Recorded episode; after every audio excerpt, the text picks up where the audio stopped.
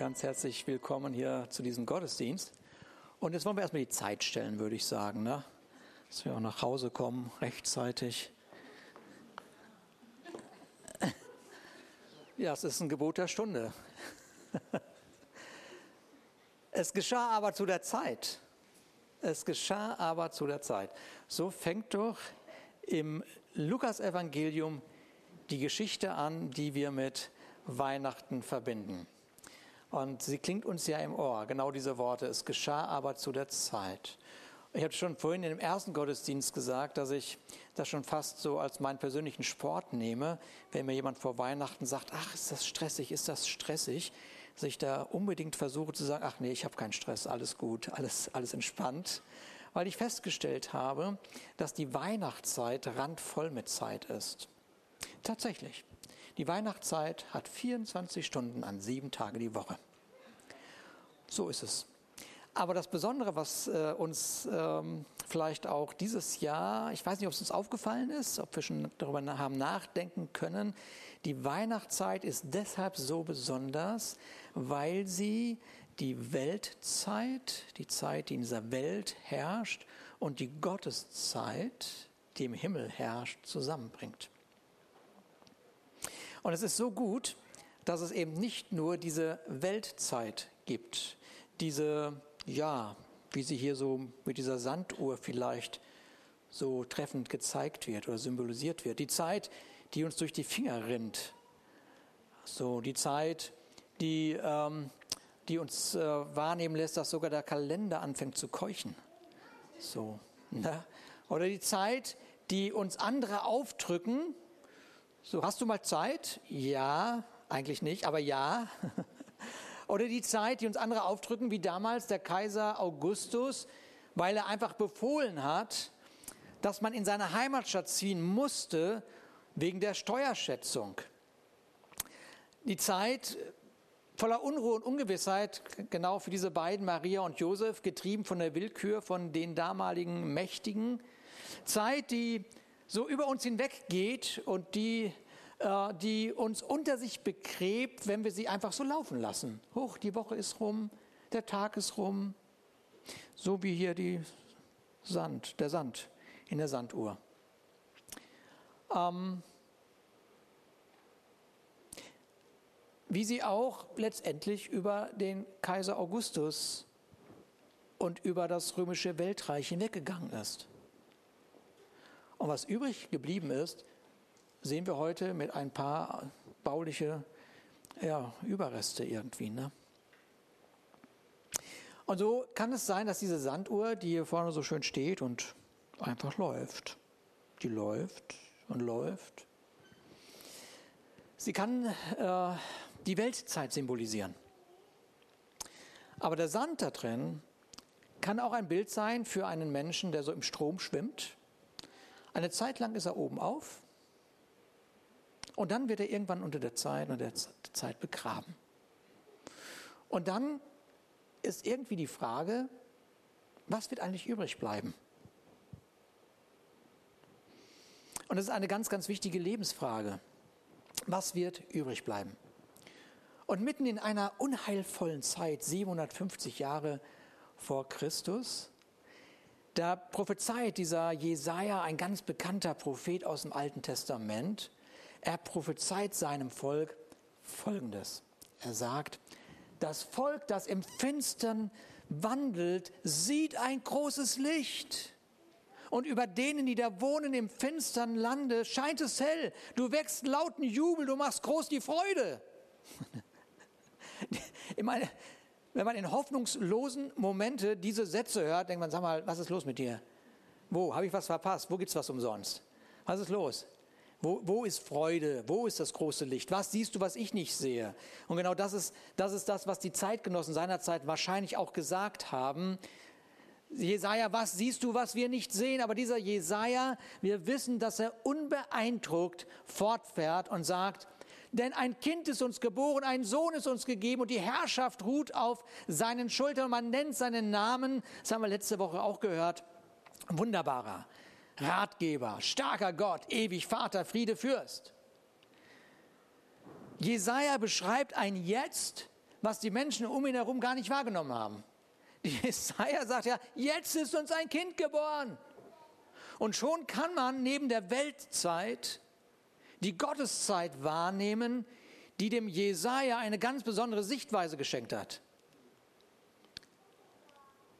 Die Weltzeit ist geprägt mit der Sichtweise des Menschen, aber die Gotteszeit, die ist geprägt mit der Sichtweise des Himmels.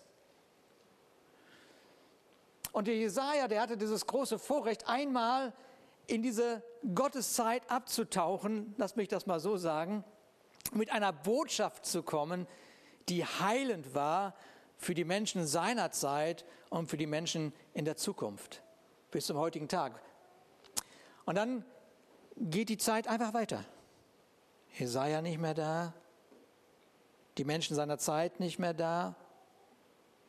200 Jahre später steht so ein, wieder ein Prophet auf. Es ist irgendwie nicht besser geworden mit den Menschen. Diese Woche habe ich, dieses, dieses Jahr habe ich so oft schon gehört, was ist nur los mit den Menschen, Ruben? Als hätte sich gar nichts geändert. Ne? Aber tatsächlich 200 Jahre später, es ist immer noch nicht alles besser geworden.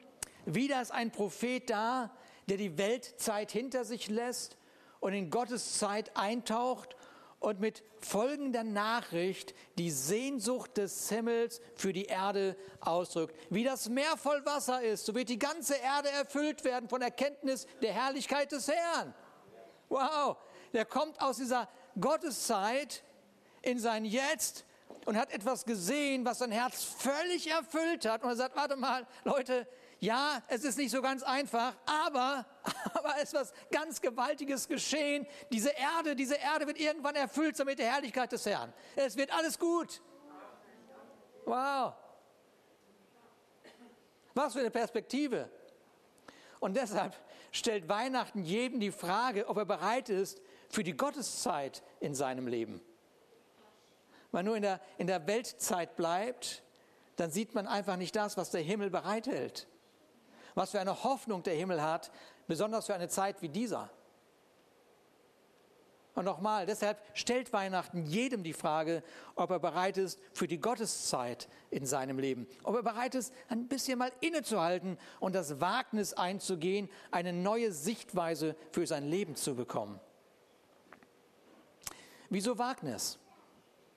Nun ja, weil eine andere, weil eine andere Sichtweise, eine andere Sichtweise zu einem veränderten Lebensstil führt.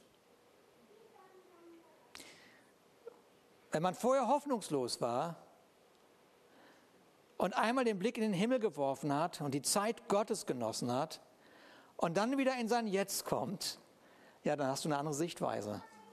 Ja. Da mag zwar ein Umstand sich noch nicht geändert haben, aber dein Inneres ist so sehr erfüllt mit dem, was Gott sieht, dass du sagst, okay, jetzt habe ich Kraft, jetzt habe ich eine Perspektive und jetzt treffe ich vielleicht auch eine andere Entscheidung. Da waren doch Maria und Josef, haben wir ja gerade hier gesehen, die war echt schwanger. Ich meine jetzt wirklich echt schwanger. Ne? Herrlich, ne? Ja. Die hatten doch beide den Hauptgewinn gezogen. Ich meine, wer kann schon von sich sagen, er hat den Messias geboren? meine, ja, jeder Papa, jede Mama, wenn du sie fragst, was macht denn dein Sohn jetzt? Ja, mein Sohn ist Banker geworden. Wow, Banker ist dein Sohn geworden. Und, und dein Sohn? Ja, der hat studiert, der ist jetzt, was hat er denn studiert? Lehramt. Oh. Ne, und, und was ist so mit, mit deinem Sohn? Ja, mein Sohn, der hat das Unternehmen übernommen. Oh Mensch, klasse. Und was ist mit deinem Sohn? Ja, der ist Messias geworden. Äh, ah, nee, großartig. Das, äh, das wollten viele schon Messias werden. Ne? Aber die hatten doch den Hauptgewinn. Ich meine, wer kann das schon von sich behaupten? Und doch wissen wir ja mittlerweile, nach so viel Weihnachten in unserem Leben, dass die Maria da äh, wirklich Schwierigkeiten bekommen hat. Diese voreheliche Schwangerschaft, das war doch ein Schmach, das war doch Ausgrenzung, das war doch, äh, dass ihr der Lebensunterhalt äh, genommen wird, das war doch im schlimmsten Fall eigentlich sogar der Tod. Hat man mir gerade noch mal nach dem ersten Gottesdienst gesagt. So, ja. Und deshalb kommt dieser Engel aus der Gotteszeit, kommt zu ihr und was er als erstes sagt, ist doch, fürchte dich nicht. Ach so, fürchte dich nicht. Warum denn nicht? Ja, den Sohn, den du gebären wirst, gib ihm doch folgenden Namen. Jesus. Jesus. Ja. Denn das hebräische Wort Jeshua bedeutet Gott rettet. Und das war genau die Botschaft, die sie brauchte in dieser Lage, in der sie gerade war. Sie brauchte Gott, der sie rettet. Sie brauchte Gott, der sie rettet. Die Begegnung mit der Ewigkeit gab ihr ein neues, eine neue Sichtweise für ihr Jetzt. Und da war ja noch der Josef, was war mit dem denn? Ja, ja, was für eine Story ist das denn, die er gehört hat von seiner Angetrauten? Das kann ja nur ein Märchen sein. Das kann nur ein Märchen sein. Und die Menschen um ihn herum, was hatten die für eine Chance? Es gab ja für sie nur zwei Möglichkeiten. Entweder lügt Josef oder beide lügen.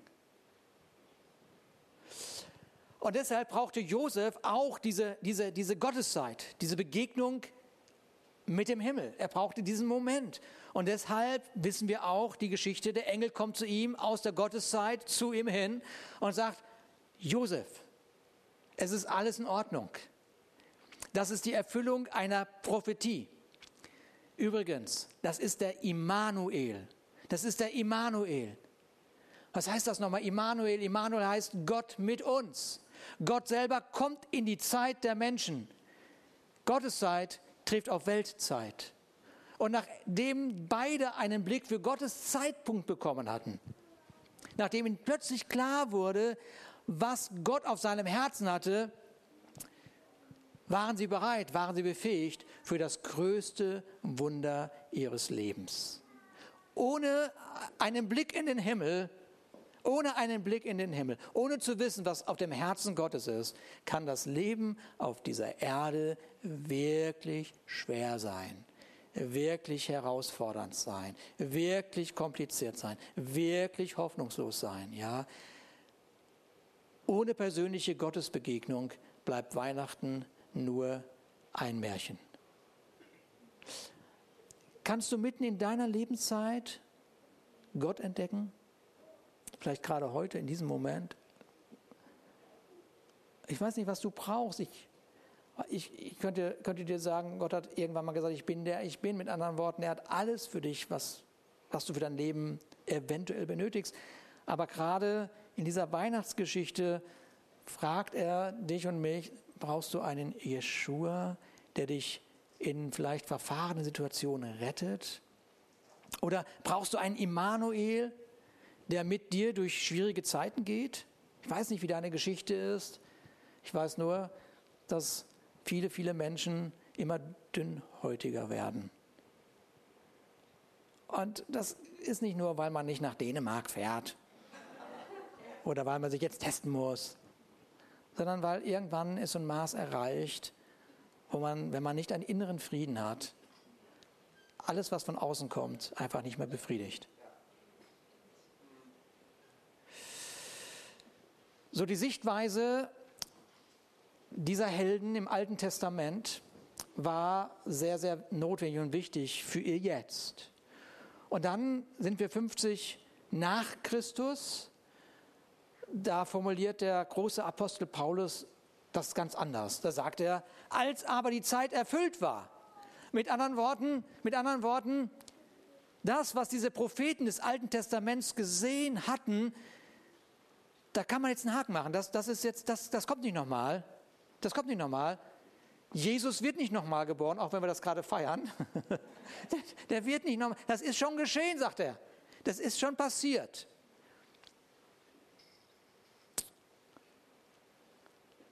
Als aber die Zeit erfüllt war, sandte Gott seinen Sohn, geboren von einer Frau unter das Gesetz getan, auf dass er die, die unter dem Gesetz waren, loskaufte, damit wir die Kindschaft empfingen. Das ist ein großer Vers, zwei, Mensch, zwei große Verse. Kann man lange, lange drüber reden. Weil ihr nun Kinder seid, hat Gott den Geist seines Sohnes gesandt in unsere Herzen, der da ruft, aber lieber Vater. So bist du nicht mehr Knecht, sondern Kind, wenn aber Kind, dann auch Erbe durch Gott. Da kann ich, glaube ich, eine ganze Bibelschule, ein ganzes Bibelschuljahr ausmachen, wenn ich möchte. Könnt euch Jungs anmelden. Geht, geht im Januar wieder los. Oh Mann, um was geht es denn jetzt hier? Hier geht es um Erlösung, hier geht es um Befreiung des Menschen von den Gesetzen der Weltzeit. Und besonders auch dieser Weltsicht, die, die uns so geprägt hat, die uns so prägt, die man kaum abschütteln kann in diesem Alltag. Wo es ein Innehalten braucht, wo es sagt, warte, warte, warte, warte, warte, warte, warte mal. Welche Sicht tut mir hier gerade gut? Aber es geht um was? Um Befreiung, die verbunden ist mit dem Leben von Jesus Christus, dem Wunderbaren, dem Ratgeber, dem starken Gott, dem ewig Vater, dem Friedefürsten. Wo? Haben wir letzte Woche gehört. Mitten in uns. Mitten in dir. Mittendrin im Leben. Wow. Bestimmende Größe. Und deshalb, nochmal, Jesus brachte Weltzeit und Gotteszeit zusammen. Er brachte es einfach zusammen. Zeit und Ewigkeit ganz plötzlich sichtbar. Rinnende, verrinnende Zeit, aufgehobene und erfüllte Zeit. Und das Symbol, das Symbol für diese ewige Zeit, das Symbol für die ewige Zeit ist doch die liegende Acht. Die liegende Acht. Die Ewigkeit setzt unserer Zeit heilvolle Grenzen. Heilvolle Grenzen lässt uns innehalten, einen kleinen Moment, vielleicht jetzt, jetzt in diesem Moment, einmal ganz kurz innehalten. Mitten in unserer Zeit. Lässt uns innehalten und Gott lädt uns ein, komm doch mal zu mir in meine Zeit. Komm mal in meine Zeit. Und das ist ein Moment, diese Zeit, die nennt die Bibel Kairos. Ganz besonderer Zeitpunkt ganz besonderer Zeitpunkt, ein heilsamer Zeitpunkt, der richtige Zeitpunkt. Innehalten und Begegnung mit Gott. Und dann erlebt man, wie sich die Sichtweise ändert. Wie sich Sichtweise ändert, wie das Herz erfüllt wird, um als seine Kinder im Jetzt zu leben nicht fliehen wollen, ah, jetzt eine einsame Insel, sondern im Jetzt das Leben zu gestalten, was man im Himmel gesehen hat.